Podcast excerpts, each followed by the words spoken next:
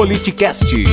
Veja, veja o cidadão, o cidadão com as pernas abertas, com a perna cheia de farofa, roendo a comida ali e tal, todo empacotado, com, com, com, com um, um, colete à prova de bala ali e tal. E isso você pensa que, tá, que, que o Bolsonaro está, sei lá, numa, numa feirinha, fazendo uma comida e tal. Isso é o que, é, que ele, é o que ele quer que você pensa. Do lado dele aí, a gente tem fotografias disso, está todo um aparato de televisão, de câmera, e um diretor, que é o tal do Carluxo, filho dele, que é o cara que se mete a marqueteiro e tal, dizendo faça assim, faça assado e tal.